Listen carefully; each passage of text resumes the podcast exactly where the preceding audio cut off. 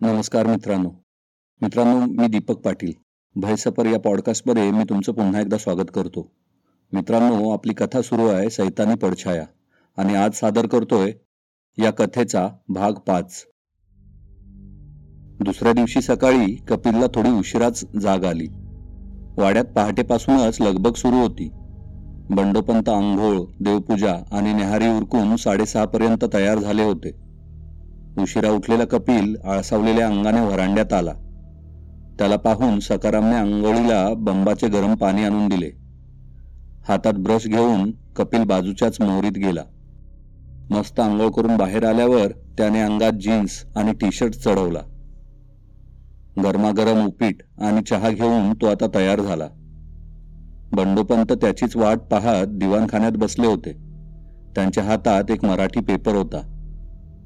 कपिलला पाहून त्याने हसून स्वागत केले. कपिलनेही त्यांना प्रतिसाद दिला. आणि पंत आता बोलू लागले. सखाराम गेलाय गावात सफाईसाठी माणसे लागतील ना? वाडा तीस वर्षापासून बंद आहे तो. खूपच स्वच्छता करावी लागेल. आणि हो तुमच्या जेवणाचं काय करणार आहात? इथं गावात झेल्याची ती टपरी सोडली तर बाकी हॉटेल वगैरे काही नाहीये. त्यापेक्षा तुम्ही असं करा. माझ्याकडेच येत जा जेवायला. सखारामची बायको सगुणा चांगला स्वयंपाक करते. आत्ताची ती नेहारी तिनेच बनवली आहे. काय म्हणता? कपिलसाठी हे फारच अनपेक्षित होते. एका तिरायताबद्दल हा जिव्हाळा ही आपुलकी. प्रेमासाठी पोरक्या झालेल्या कपिलसाठी हे फारच नवीन होतं. हे प्रेम हा जिव्हाळा फक्त गावातच शिल्लक आहे का? शहरात फक्त सिमेंटचे बंगले आणि मनाने भिकारी झालेले श्रीमंत लोकच राहतात का? गावचं पाणी काही निराळच असतं. कपिल विचारात हरवला होता. अनपंत पुन्हा बोलू लागले. हे पहा तुम्हाला अवघडल्यासारखं वाटत असेल तर राहू द्या माझ्याकडे जेवायला यायचं. पण गावात हॉटेल वगैरे नाहीये बरं का? नाही नाही तसं काही नाही पंत आजोबा. पण एक आचारी वजा नोकर मिळाला तर फार बरं होईल.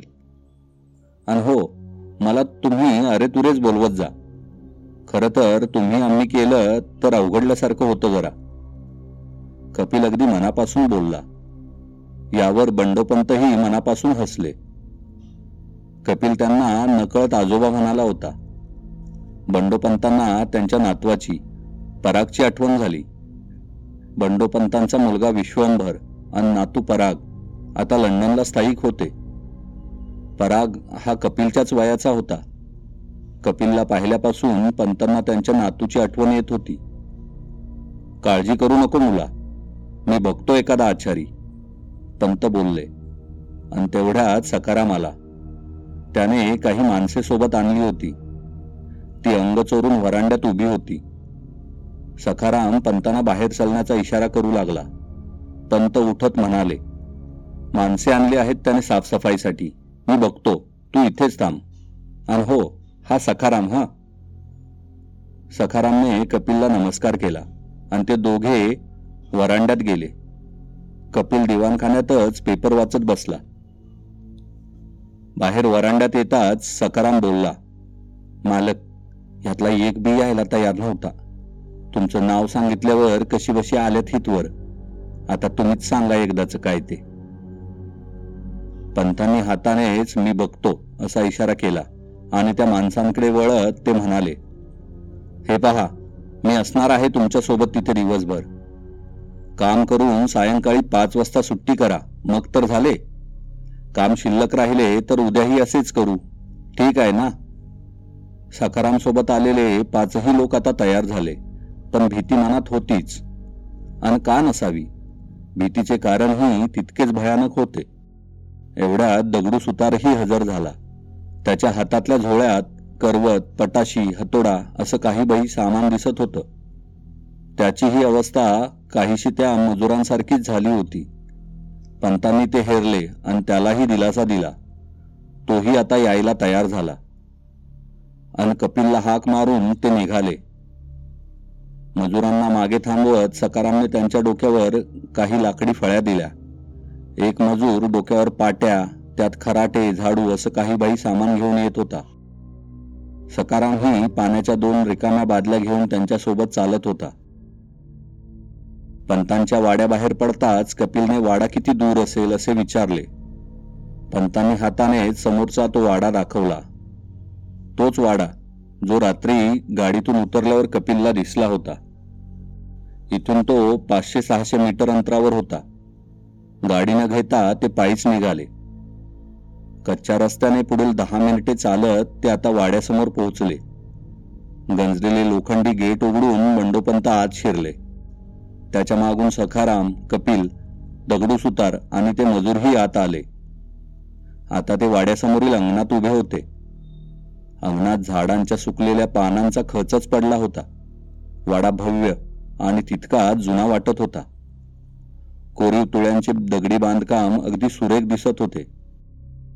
सर्व दारे खिडक्या नीट बंद दिसत होत्या. वाड्याचा मुख्य दरवाजा चांगला वीस पंचवीस फूट तरी उंच असावा. तो सागवानी लाकडाचा दरवाजा कोरीव कामामुळे आणखीच उठून दिसत होता. पण नक्षी कामांच्या खाचामध्ये धूळ साचली होती. दरवाजावर जागोजागी शंकुकृती पितळी वाट्या बसवल्या होत्या. आणि उजव्या कोपऱ्यात एक सहा फूट उंच दिंडी दरवाजाही होता. पंत त्या दिंडी दरवाजासमोर आता उभे राहिले. त्यांनी बंडीच्या खिशातून किल्ल्याचा एक गुच्छा बाहेर काढला. तो गुच्छाही वाड्यासारखा जुनाट वाटत होता. त्यांनी योग्य ती किल्ली शोधून ती कुलपात टाकली. तसे सकारामचे हात नकळत जोडले गेले. जणू तो ईश्वराकडे मदत मागत असावा. कपिलला ही गोष्ट जरा विचित्रच वाटली. पंतांनी हलकेच दरवाजा उघडला. दरवाजाचा कर्र असा आवाज झाला. बंडोपंत आता आत शिरले आणि त्यांच्या पाठोपाठ बाकीची मंडळीही आत गेली. आत येताच बंडोपंतांचे कान सशाचे तर नजर एका गरुडाची झाली. मनात उठलेल्या त्या अनामिक भीतीचे सावट चेहऱ्यावर न येऊ देता ते कानुसा घेत सावकाश पावले टाकत होते. त्या अंधाऱ्या खोलीतली ती अभद्र जाणीव आता जागी झाली असावी. तिने एक मंद गुरगुर सुरू केली होती. पंतांच्या कानाने ती अतिसूक्ष्म गुरगुर हलकेच टिपली होती. न राहून ते त्या अंधाऱ्या खोलीकडे नजर उंचावून पाहत होते. बंद दरवाजा पाहून त्यांना समाधान मिळत होते पण पंत एकटेच चिंतेत नव्हते. सखाराम आणि बाकीचे सगळेच जण मनातून घाबरले होते. ते सर्वजण एका अनामिक दडपणाखाली वावरत होते. खट्ट आवाज झाला तरी ते बिचकत होते. कपिलच्या नजरेतून या गोष्टी सुटल्या नव्हत्या. आता ते वरांड्यात उभे होते. वाडा बरीच वर्ष बंद असल्याने आत हवा जणू कोंडून राहिली होती. एक कुबट वासही येत होता. खालच्या फरशीवर धुळीचा एक थरच बसला होता. पायाला तो जाणवत होता. त्या थरावर रेंगाळलेल्या कीटकांच्या रेगोट्या मारल्याने एक जाळे तयार झाल्यासारखे वाटत होते. एकंदरीत खूपच काम करावे लागणार होते. पंतांनी लोकांना कामाला लावायला सुरुवात केली. लोक झाडू खराटा घेऊन धूळ जमवण्याचा प्रयत्न करू लागले. दगडू सुताराने आपली झोळी खाली ठेवून त्यातले मेजरमेंट टेप काढला आणि तो जिन्याचे माप घेऊ लागला. कपिलला हे न समजल्याने त्याने पंतांना विचारले आजोबा हे जिन्याचं माप कशासाठी घेतायत? अरे बाळा तो जिना जीर्ण झालाय. कधीही मोडून पडेल. तो बंदच करायचा होता पण राहून गेला होता. आज आलोयच तर तेवढं काम करून घेऊ. कपिलनेही ठीक आहे म्हणत तो आजूबाजूच्या खोल्या पाहू लागला. कपिलने जास्त आढेवेडे घेतले नाही हे पाहून पंतांचा जीवही भांड्यात पडला असावा. कपिलला दिवाणखान्याजवळची खोली प्रशस्त वाटली. याच खोलीत राहण्याचे त्याने ठरवले. ती खोली बाकीच्या खोल्यांपेक्षा थोडी मोठी होती. आत एक लाकडी पलंग होता. बाजूला एक आराम खुर्ची भिंतीजवळ तीन मोठी कपाटे होती. त्यातील एक कपाट पुस्तकांनी भरले होते तर बाकीच्या दोन कपाटात काही जुने कपडे दिसत होते. कपिलने लक्षपूर्वक ती खोली तपासली. खोलीच्या दरवाजात आणि मागील बाजूंच्या खिडक्यात एक विशिष्ट प्रकारच्या मिश्रणाने एक रेषा ओढली गेली होती. ती शुभ्र रंगाची रेषा होती. चुना किंवा तत्सम पदार्थांनी ती ओढली असावी. खिडकीतल्या त्या रेषेवर उन्हाची थिरपी किरणे पडल्यावर ती एखाद्या हायवेच्या मध्य रेषेसारखी चमकत होती. त्या शुभ्र मिश्रणात काचेचा भुसा मिसळला गेला असावा आणि त्यामुळेच त्या रेषेवर प्रकाश परावर्तित होत होता. असे वाटत होते की जणू कोणीतरी या खोलीचे सर्व एंट्री एक्झिट आपल्या ताब्यात ठेवू पाहत होते. कपिलने उभ्या उभ्याच पायातल्या शूजनी चौकटीतली ती रेषा पुसून काढण्याचा प्रयत्न केला. पण ती रेषा पुसली जात नव्हती. हे मात्र कपिलच्या आकलनापलीकडचे होते. जाऊ दे ना यार काय करायचं आपल्याला? अशीही बरीच कामं पडलीत. मनात विचार करून कपिल त्या कपाटातील जुने कपडे काढून ते साफ करू लागला. बंडोपंत जातीने लक्ष घालून मजुरांना आणि दगडू सुताराला मार्गदर्शन करत होते.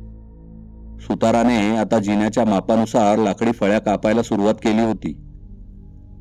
करवतीचा तालबद्ध आवाज सुरू झाला होता. सखारामही हातात झाडू घेऊन कामाला लागला होता. चार खोल्या दिवाणखाना स्वयंपाकघर व्हरांडा मधले अंगण देवघर नाणीघर हे सर्व साफ करायचे होते. जिना बंद केल्याने वरच्या मजल्यावरील सफाईचा प्रश्नच नव्हता. पुढील एक तासात सर्व काही झाडून झाले. बारा वाजून गेले असतील. पंताने सखारामला जेवण आणण्याचा इशारा केला. सखाराम आणि एक मजूर आता पंताच्या वाड्याकडे जायला निघाले. बाकीचे मजूर पंत आणि कपिल आता वरांड्यात बसले होते. अर्धा तासात सकाराम जेवण घेऊन हजर झाला. जेवण उरकून मंडळी काही वेळ गप्पा मारत बसली. सकाळपासून वाड्यात असूनही काहीही अभद्र न घडल्याने पंतांसह सगळ्यांनाच थोडे निवांत वाटत होते. दगडू सुताराने फळ्या ठोकून जिना आता बंद करायला सुरुवात केली. सखाराम उठला व त्याने न्हाणीघरातून दोन पितळी बादल्या आणल्या. धुळेने त्या काळवंडलेल्या होत्या. त्या दोन बादल्या आणि सोबत पंतांच्या घरातून आणलेल्या दोन बादल्या अशा चार बादल्या घेऊन एका मजुरासह ते आता वाड्यामागील विहिरीकडे गेले. वाड्याच्या मागील बाजूस अंगण पुढे अमराई आणि त्या अमराईच्या कोपऱ्यात एक विहीर होती. दगडी बांधकाम अजून शाबूत असले तरी पाण्यावर सुकलेल्या पानांचा खच पडलेला दिसत होता. मजुराने बादल्या घासून साफ केल्या आणि त्या चारी बादल्यात पाणी भरून सकारामाने तो मजूर वाड्यात हजर झाले. ते पाणी घेऊन बाकीच्यांनी लगेच फरशी व्हरांडा नाणेघर पुसायला सुरुवात केली. लाकडी फर्निचर शोभेच्या वस्तूही पुसण्यात आल्या. चार वाजेपर्यंत वाड्याचा चांगलाच कायापालट झालेला दिसू लागला. दगडू सुताराने फळ्या ठोकून जिना आता बंद केला होता. मजूर आता घरी जाण्यासाठी सखारामकडे तगादा लावू लागले. वाड्याबाहेरील अंगणातला पालापाचोळा गोळा करून तो एका कोपऱ्यात पेटून दिल्यावर सर्व काम थांबवण्यात आले. पाच वाजत आले होते. कपिलने आयुष्यात पहिल्यांदाच इतके श्रम केले असावे. त्याचा चेहरा कोमेजल्यासारखा दिसत होता. आजही पंत आजोबांकडेच राहावे लागणार तो विचार करत होता. हळूहळू चालत आता कपिल गेटमधून बाहेर पडणाऱ्या घोळक्यात मिसळला आणि ते सर्वजण पंतांच्या वाड्याकडे चालू लागले. त्या अंधाऱ्या खोलीतला तो सैतान कानोसा घेत होता. सकाळपासून सुरू झालेली वाड्यातली हालचाल आता पूर्ण बंद झाली होती. आज तो सैतान काहीसा शांत वाटत होता. शांत होता की त्याच्या बेरकी मनाने हे हेरलं होतं की वाड्यात कुणीतरी राहायला येणार आहे. त्याला कदाचित सुगावा लागला होता. सैतानच तो. छळ त्याच्या नसानसात भिनलेला. वाड्यात खरंच कुणी राहायला आलं तर? तर एक संधी होती. आणि त्यामुळेच तो दिवसभर शांत राहून जणू इथं काहीच अनिष्ट नसल्याचा कांगावा करत होता. पण मनोमन त्याच्या सैतानी डोक्यात आनंदाचे धुमारे फुटत असावे. आणि त्याच आनंदात न राहून त्याने एक रुद्रगर्जना केली. सगळा वाडा त्या गर्जनेने हादरला. कोणीतरी येईल मुक्त करण्या भागवण्या रक्त तहान.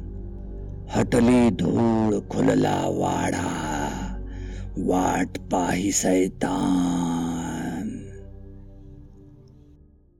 धन्यवाद मित्रांनो. मित्रांनो हा होता कथेचा पाचवा भाग. माझी कथा जर आपल्याला आवडत असेल तर या पॉडकास्टला लाईक करा सबस्क्राईब करा आणि आपल्या मित्रमंडळींमध्ये शेअर करायलाही विसरू नका. तसेच आपल्याला भय लघुकथा आवडत असतील तर माझे दुसरे पॉडकास्ट अंधार सावल्या त्या पॉडकास्टलाही लाईक आणि सबस्क्राईब करा. धन्यवाद.